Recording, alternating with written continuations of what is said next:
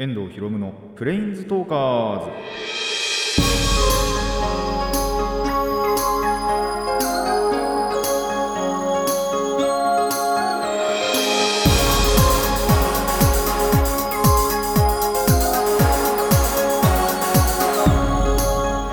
ラジオの前の皆さんこんにちは。遠藤博夢のプレインズトーカーズ。パーソナリティの遠藤博夢です。この番組はマジック・ザ・ギャザリングのプレインズウォーカーたちがさまざまな世界へ旅できるがごとくさまざまな話をしようという番組です。まああのコロナ明けてから2発目の放送ということなんですけどまあニュース見てるとですね第2波怖いなっていうのはやっぱ思いますね。あの特に東京とか北海道とあと九州もかな。北九州のあたりがなんかまだまだ増え続けてるというかまたねあのやっぱ自粛期間でどんどん下がってたなって思ったのがまあ増えてるなっていう また増え始めたなっていうのがニュースのあのグラフとか見てると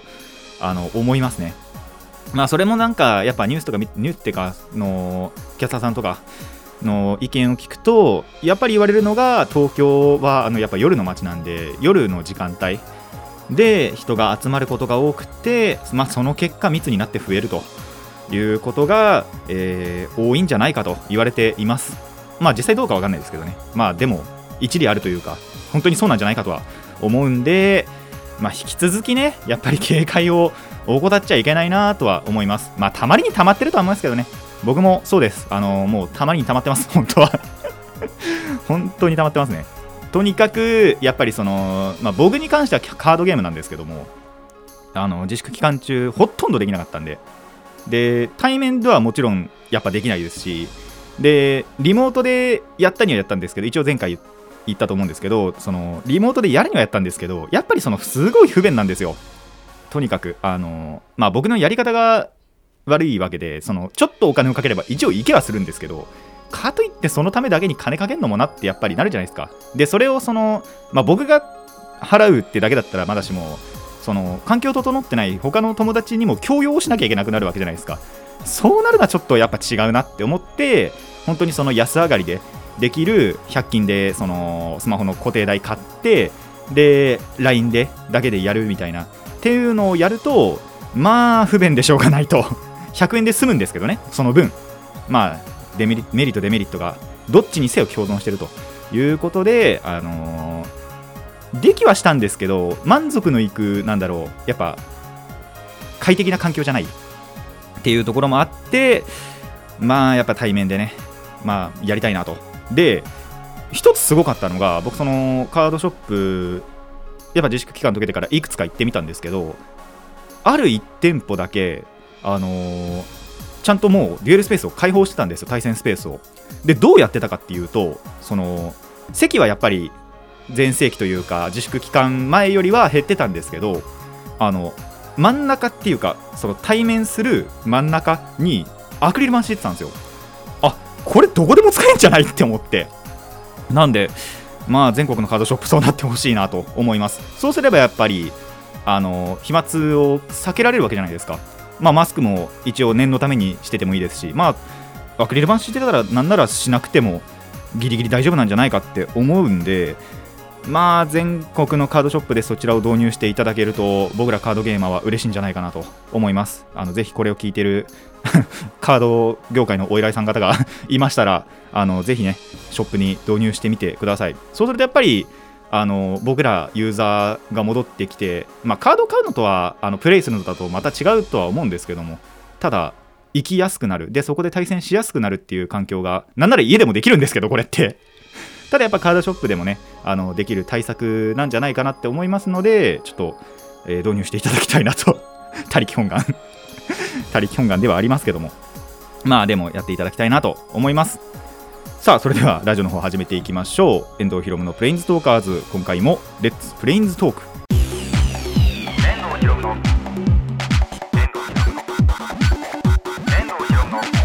プレインズトーカーズ改めましてこんにちは遠藤ひろむです。でまあオープニングトークでカードゲームの話をしたわけですけどもあのもしかしたらですね実を言うと対面でギャザできるんじゃないかって、えー可能性があるという話をね今ちょっとしていきたいと思います。この収録のまあ翌日にはなるんですけどそのまあ明日ですね友達とちょっと遊ぶ予定を立てたんですよ。もうすでに。であのーまあ1個その一番近くの、まあ、カードショップじゃないんですけどその市内にある僕らの地元にある TSUTAYA に対戦スペースができたってことででそこがもし空いてればそこでやるかなと。でまあもし空いてなかったらもうしょうがないんでリモートで。一応やっぱ対面お互いぐらいは大丈夫なんですけど家の方はちょっと難しいかなっていうあのお互いの親がいたりなんだりして。であのもしまあダメだったらそのリモートでやっちゃおうかみたいな。ところではありますね。ただ本当に可能性としては対面でもできる可能性はあると。まあ仮にねその対面しようとあとまあリモートでもやろうとあの新しいデッキがねちょっと僕2つほど作ったんでまあ2つ新しいデッキもあるしあと強化したデッキ。てか改造したデッキなんかもあるんでちょっとその辺のやっぱデッキを試したいなというのがあるんで、えー明日を楽しみにしたいなと思います。でプラスですねその話あの遊ぼっかっつった話の中で温泉も行こうかっていう話になって本当に温泉僕あの半年ぐらいもしかしたら行ってないんですよ。自粛期間の2ヶ月ぐらいはまあしょうがないとしてその前ぐらいからやっぱり行ってなくってもしかしたら本当に最後に行ったのって家族で行った新年一発目ぐらいだったと思うんで本当に半年ぐらい行ってないんじゃないかなと。まあちょっとあんまり覚えてないんですけど。それぐらい行ってなかったんであのその温泉なんかもね楽しみにしたいなと思います。あの天気予報だとただ明日雨なんだよな。まあ降らないといいなと思いつつまあ、降ったら降ったでそれでもねあの徒歩で行こうかなと思っております、まあ、とにかくねやっぱりその温泉行けるのもギャザできるのもすごい楽しみなんでそれはねあのー明日本当に楽しみたいなと思います。それでは最初のコーナー行きましょう。最初のコーナーはこちらです。朗読。えー2ヶ月ぶりです。この朗読も。いやあの自粛期間にも何にも全く読んでなかったんでね。あのー本当に2ヶ月ぶりの朗読にはなるわけですけども。えーとこんなね別に情勢に関わらずなまあ一応ちょっとなんだろう関係はあるような、えー作品を一つ持ってきてみました。あの決めるのがすごい難しかったです。もう情勢無視してとりあえず読みたいものを読もうかなっていうのも考えたんですけどまあそれもちょっとなって思って。で えーっと選んだのが「平家物語」最初のところのフレーズが結構今のまあ情勢じゃないですけどまあ若干マッチしてるなって思ったんで、えー今回はねこちらの「平家物語の」で抜粋のえー、と一番最初のあたりだけをちょっと抜粋して冒頭の部分だけをね抜粋して、えー読んでいこうと思います。で最初のフレーズぐらいだったらやっぱり、えーどんな方でも一度はね聞いたことあったりするんじゃないかと。でなんならこれ僕はあのー高校か高校の教科書持ってきてるんで まあ学校で習ったりもしてるんじゃないかなと。いうところで、あのーぜひ習ったという方はねえっ、と思い出しながらまあもし習ってないよという方はですねあのあこんな作品もあるんだなと、まあ、習ってないことないと思うけど。ということで、あの聞いていただければなと思います。で、一応先に言っとくと、この平家物語、いろん、なんだろう、伝記みたいな感じで、その人から伝え伝えに語り継がれてきたものらしいんですよ、どうやら。なんで、作者が不明なんですね。ということで、あのいつもみたいに、その、タイトル作者っていかずに、もうタイトル言ったらそのまま、あの本文の方に入りたいと思います。こちらだけね、先に言っておきたいと思います。それでは、いきます。平家物語。祇園少女。祇園少女の鐘の声。諸行無常の響きあり。シャラ宗樹の花の色。乗車必須の断りを表す。おごれる人も久しからず。ただ春の夜の夢のごとし。高き者もついには滅びぬ。ひとえに風の前の塵に同じ。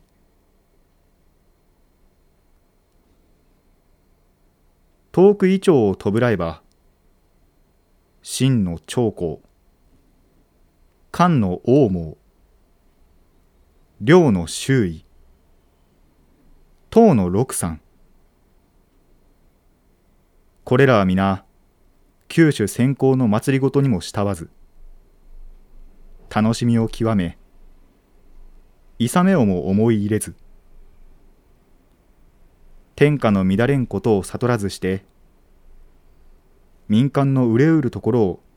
知らざつしかば久しからずして傍事にし者どもなり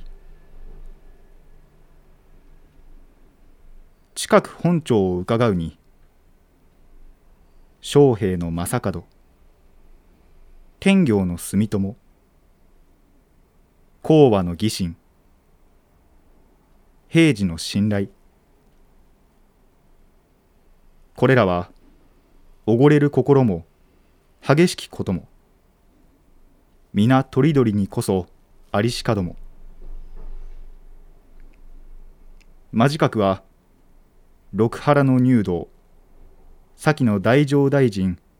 平の厚尊清盛公と申しし人のありさま。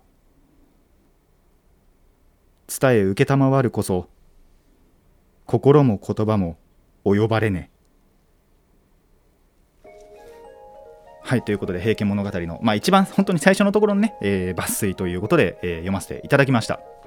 まあ最初のねここのフレーズえー、祇園少女の鐘の声のところは結構有名であのアニメとかね漫画とかでもたまに使われることあるんじゃないかなと思います。どういう意味かっていうとどんななんだろうに盛り上がってる、まあ、流星したなんだろう、まあ、王朝とかね結構歴史とか見てると分かると思うんですけどどんなになんだろうその盛り上がったとしても必ずどっかでは衰退していくっていうことを、まあ、簡単に言うと言ってるんですよこの最初のところが。っていうことでね今まあ絶賛盛り上がり中なわけじゃないですか。それもいつかは必ずねどっかであのー、まあ今の科学力とか医学力とかも人間にはありますのでそういったものとかも合わせであとまあやっぱ僕ら人間一人一人がねあと気をつけていけばそもそもやっぱ減ったわけじゃないですか日本でも。あの自粛期間でステイホーム期間で。っていうこともあるので、えー、そういったところで一致団結してそのウイルスをねコロナをねどんどんどんどん、あのー、減らしていってっていうので、あのー、乗車必須のね断りを表していけたらなと思っております。でそういう願いを込めて一応これを 選出したなというところなんですけどね。なんであの後半のところはですねあんまり関係ないかなっていう。で一応この「平家物語」その平家平清盛とかよくいるじゃないですか正門とかそれのそれこそ流星あの映画を極めるところから衰退してあの没落没落ではねえかその衰退してって滅びちゃうっていうところまでを一応その伝えられているものらしいんですが前編読むとねやっぱり多くなっちゃうのでいついや読まないかな ま気が向いたら全編もしかしたら調べて、えー、やろうかなと思っております。まあまたなんだろうな。次回は違う作品もうあれやろうかなっていうのが1個あるんでもうコロナとかねいろいろ無視して1個、えー、読みたいものを読もうかなとも思っております。で、えー、この朗読のコーナーあの皆さんからのリクエストもお待ちしておりますので僕に読んでもらいたいと思う作品を、えー、書いていただきラジカスネットのメール送信フォームまでお寄せください。以上朗読でした。遠藤ひろむのプレインズトーカーズ。続いてはこちらです。プリキュアの話。さあこちらもね2ヶ月ぶり 2ヶ月ぶりどころか34ヶ月ぶりかもしれないですけど、えー、こちらのお話をしていきたいと思います。まあ残念ながらですね自粛期間中やっぱりその緊急事態宣言出されてから、あのー、なんならプリキュアに限らずアニメ全体でやっぱりそのアフレコとかもできなくてで話が進められてなかったんですよ。なんでそもそもあの映画はねできてたんですけどやっぱり映画も延期になりましたしあと本編はまた1話からなんだろう再放送みたいな感じで、えーと、放送をまだ続けているこの現段階では。ところにはなっております。まあいつそろそろまたその再開するんじゃないかと本編再開するんじゃないかと思うんですがとりあえずまだこの今僕が収録している段階では次のはもう確かあの過去回想というか振り返り放送にはなるので、まあ、早くねあの本編の放送また再開してほしいなというところではあるんですが、えーしかしですね、えープリキュアの YouTube 公式チャンネルから、あのー映画の過去作の配信をしていたんですよ。まあ確かこれ自粛期間っていうか僕らがこれ休む前にもちらっと話したと思うんですけど、えー、と3月の20日から、5月の15日までで1週間その1週間に3作品ずつで8週あったんで計24作品、その全てをですね、妹と全て見ることに、えー成功というかあの完走しましたので全てを見終わりましたので、えーそこの感想のお話をしていこうかなと思います。ただ24作品全部の感想言うのさすがに100%無理なのでてかそれをねやっぱりそのまあ仮に3作品ずつとかでまあ 6, 6ぐらいいけるかな。仮に6やってでも6 4 24で4回にわたってやんなきゃいけないと。いうことにもなるとさすがにそれは無理なんで個人的に気に入ったものをえーっと今回あ9つ一応ピックアップしましたので、えーそれを紹介していきたいなと。で2週にわたってどうしようかな。今回ちょっと時間にもよるんですけど4つか5つか。で残りのものを、えー、と次回に引き継ぎたいなと思っております。ただですねあの皆さんもぜひ全部見てその中からやっぱりお気に入りを探していただきたいなと。今回僕がやるのもやっぱりそのあくまで僕が気に入った9作品ということなので、えー皆さんも皆さん自身の、あのーお気に入りを、まあ、9ではなくてもいいんです。もう全部って言ってもいいんですけどそれを、えー探してみてください。ということで、えー、と早速本題入るとじゃあまあとりあえず時間にはよるんですがとりあえず1つ目の作品、えー、といきたいと思います。1つ目に紹介したいのが、えー映画プリ「2人はプリキュアマックスハート2雪空の友達」えー、とマックスハート最初の、まあ、俗に無印って言われる2人はプリキュアには映画が実はなくて、えー次回作であるマックスハートから映画が公開されてるんですね。でそのマックスハートがなんと2つ映画があってでその2作目の方マックスハート2の雪空の友達こっちはですね見ててやっぱりグッときたなって僕は個人的に思いました。まあ僕のなんだろう勝手なあれですけど2つの友情がこの作品はテーマだったかなと。それ一つはあのキュアブラックとキュアホワイト、まあ、渚とほのかですね。の友情っていうのがやっぱり1個とあとマックスハートから追加されたシャイニールミナス九条光ちゃんとこの映画の、えーゲストキャラであるひなたっていうまあえーと鳥型の妖精がゲストキャラとして出てくるんですけどこの光とひなたによる友情っていうのもまた一つのテーマだったなと思います。で特にその渚とほのかの方なんですけどこれが結構当時物議を醸していてあのープリキュア同士の戦いになっちゃうんですよ。洗脳されちゃって敵に。敵がそのフリーズンフローズンっていう2人組の敵だったんですけどこれがまた強敵で。でその心を凍らせたって言って洗脳したんですよね。先にホワイトがキュアホワイトが洗脳されちゃってで、えっと、ブラックとホワイトが直接の対決になると。でそれがその僕ら成人男性にはいいんですけどあの当時のちびっ子たちにはどうなのかっていうことで若干物議を醸したらしいです。ただその成人男性の目から見ると意外に熱い展開になっちゃって僕はそのシーンが逆にお気に入りだったりはします。本当にその洗脳からの直接対決もあったってことでただやっぱりその正義のプリキュアと正義のプリキュア同士で戦っちゃったんで、えーそこが、えー当時は物議を醸したと。なんなら今でも語り継がれてはいるんじゃないかなと。ただそれがやっぱりプリキュア界のタブーにはなったそうですね。プリキュア同士の戦いっていうのは。っていうのぐらいそのでも先駆けさっきのパイオニアではあるそんな映画です。そのシーンとか、まあ、もちろんそのそれ以外の光と日向との、まあ、出会いもあり別れもありっていうところがこの映画のいいところだなと思います。そして2つ目。2つ目に紹介したいのが、えー映画イエスプリキュア5鏡の国のミラクル大冒険こちらを、えーご紹介したいんですがさっきね、そのマックスハート2の方では、プリキュア同士、直接のその正義のプリキュアと正義のプリキュアの戦いって言ったんですが、なんとこっちでは、初のダークプリキュアというのが出現します。なんで、あのーちゃんと、なんだろう、正義のプリキュア対悪のプリキュアってことで戦うんで、これは後々にも引き継がれる、そんな要素の一番最初のね、先駆けの存在です。で、そのダークプリキュア、それこそそのプリキュア5なんで、ドリームとルージュと、えーレモネード、ミント、アクア、この5人の、なんだろう、5人分のダークプリキュア、それぞれ出現して、で、あのールージュ対ダークルージュとか、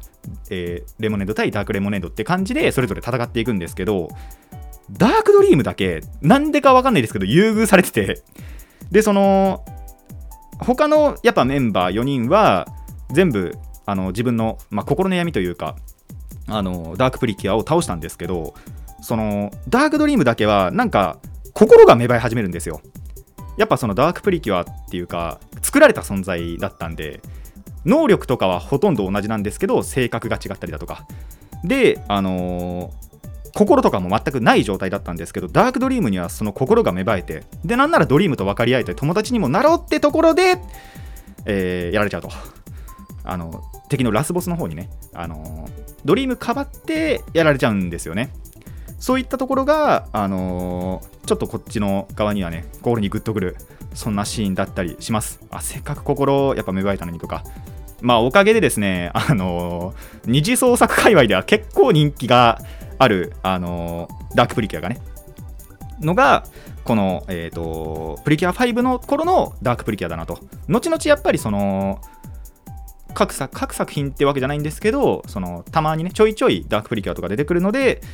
それの中ではわりかし人気な方なんじゃないかなと思う、えーダークプリキュアでした。ただ作品そのものもやっぱりあの鏡の国その鏡の中の世界を巡って妖精助けたりだとかそのボスに対してどう立ち向かっていくのかっていうのは結構な注目どころなので、えーこちらも僕のお気に入りになっております、まあ、一番のやっぱりおすすめどころがそのダークプリキュア、まあ、ダークドリームですね。が意外と、えーおすすめなのでこちらもぜひ見てみてください。そして3つ目に紹介したいのが、えー映画「フレッシュプリキュアおもちゃの国は秘密がいっぱい」これはですねもうすごいメッセージ性を持っていてもうとにかく一言で言うならおもちゃは大切にしようと。いうのがあのこの映画のメッセージだったなと思います。もう分かりやすい。単純明快な、あのーメッセージだなと。でまあどんななんだろう話かっていうとえっとなんか全国からおもちゃが消えると。急にそのおもちゃが消失する神隠しに遭うっていう事件が発生してで、まあ、それに対してプリキュアがその解決するためにあの立ち向かうというかいろんな情報とかも集めながらあのおもちゃの国があるということを知ったり。でなんならその助けてくれるおもちゃもいるんですよ。それもいたりただ敵対するのもやっぱりおもちゃなんですよ。なんでそれに対して、どう立ち向かっていくのか。そしてなんでそのおもちゃがあの人間に対して敵意を持っているのか、まあ、これは多分ちょっと察すればわかると思うんですけど。リアルでもこれ起こってるようなことなんじゃないかなって思うので。でなんなら僕その今でも一応好きではあるんですけどやっぱ「トイ・ストーリー」とか昔はもうすっごい好きだったんですよ。そういうこともあってそれこそその「トイ・ストーリー」好きにはすごいいい映画なんじゃないかなと。思います。で子供に対してのやっぱりそのおもちゃを大切にしてねっていうメッセージもすごい分かりやすいんでまあそうですね。やっぱお子さん持っている方とかまあ子供向けの映画ではあるのかなと。いうのは、えー素直に思う。そんな映画ではあります。で結構その最後の方のシーンというかあのーまあラストでねそのおもちゃのトイマジンっていうのが一番ラスボスなんですけどもそのトイマジンに対してプリキュアたちがどういう、まあ、説得って言ったらいいのかなとかをしていくのかっていうのはあのー見どころの一つかなと思います。なんで、あのーこちらも、え僕の個人的なおすすめですね。で、え4つ目に紹介したいのが映画「ハートキャッチプリキュア花の都でファッションショー」ですか？あのー水木奈々さんがつぼみの声で言ってると思ってください。つぼみちゃんの声で。そういうキャラクターなんでね。でこの、まあ、ハートキャッチの映画なんですけどもこれがですねゲストキャラがすごい魅力的すぎるんですよ。話ももちろんいいんですけどそれ以上にそのキャラクターがすごいよくってそれこそそのゲストキャラとしてオリビエえっとまあルーガルーって言われることもあるんですけどそのオリビエとあとサラマンダー伯爵こっちはボスですね。っていうのが出てきてそのオリビエのはそもそもがそのハラマサラマンダー伯爵の、まあ、部下というか手下というかそっちについてる側だったのがでもそのサラマンダー伯爵やってることは悪いことなんじゃないかって気づいてあの逃げるんですよね。ただやっぱサラマンダー伯爵それを追いかけてきて。でそんな中そのつぼみ主人公のつぼみであるあとキュアブロッサムつぼみにあってでしかもその他のメンバーとかからも優しさを受けてでやっぱりそのサラマンダ伯爵とプリキュアのことがあるからやっぱその間での苦悩と葛藤があるわけですよ。プラスそのサラマンダー伯爵も確かに敵キャラではあるんですけどただどこか憎めない。その完全な悪じゃないんじゃないかって思うことがところがあの場面がちょいちょい出てきたりしてなんなら最後の最後とかそうなんですけどそういったところもあってそのキャラが本当に魅力的だなと思います。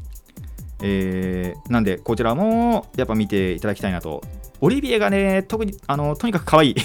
そんな感じもあるあの映画なんでこちらもぜひ、えー、確認してみてください。まあ時間も時間なんで今回は4つでいこうかなと。で、えー、次回また残りの5つをですねあの紹介したいと思いますので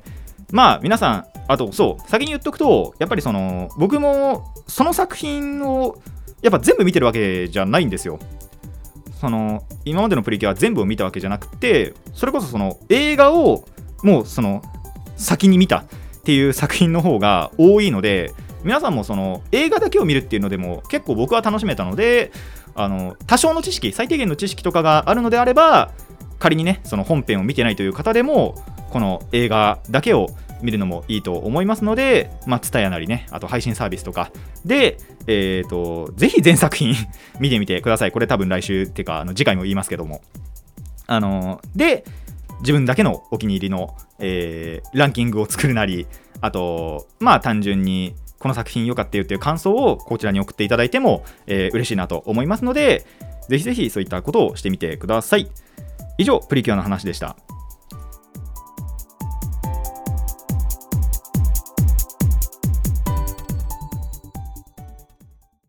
遠藤ひろむのプレインズトーカーズ。そろそろお別れのお時間になってまいりました。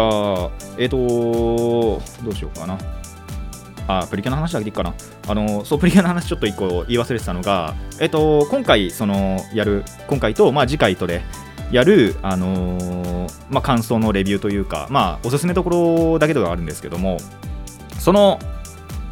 えーと、ノミネートというか、候補は、その見た24作品だけに、えー、絞ろうかとは思ってます。一応今調べてみたっていうかあの思い出してみたらその全部を公開要は配信したわけじゃないんですよ。その後にもう3つあの配信はしてない。けど公開はしたっていう作品もあるのでだそこ含めるとあの完全にもう1作品増えるんですよ。もう1作いやー2作品増やしちゃうかなもしかしたら。っていう感じなんであのーそこは一応含めずに今回その YouTube で配信された24作品だけでえー、絞ってでしかもそこからさらに9作品に絞ったもので、えー、次回ねあのまたもうよあ違うもう5つレビューしていきたいなと思います。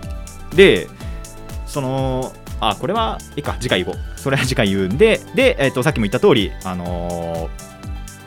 ー、本当に僕その全部の作品プリキュア見てないくてその映画を見てそれがお初っていう作品がやっぱり多かったんですよなんなら多分次回にいうのは、あ、でも1つだけか。本編見てないのは多分1つだけですね。そうですね。なんですけど、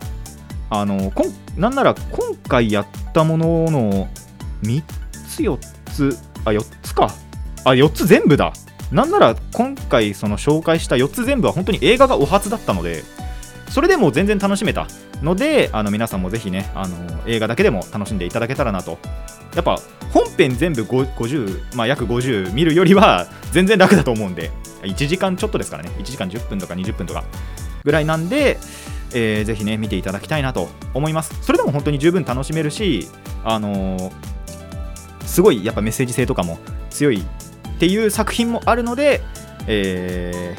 ー、どうかね、先見あの、先入観とか、偏見と先入観をあの取っ払って見ていただきたいなと思います。で、まあ、プラスですね、あの本当に翌日、雨は降る予報ではありますけど、あのギャザーをね、楽しみたいなと。本当対面でややっぱやる方が楽だし快適なんで、それでできることを祈りたいなと思います。この番組ではお便りを募集しています。疑問や反論意見はもちろんのこと朗読してほしい作品も募集しております。どのお便りもラジキャスネットのメール送信フォームまでお寄せください。たくさんのお便りお待ちしております。それでは今回はここまでといたしましょう。遠藤ひろむのプレインズトーカーズ。ここまでのお相手は遠藤ひろむでした。また次回もレッツプレインズトーク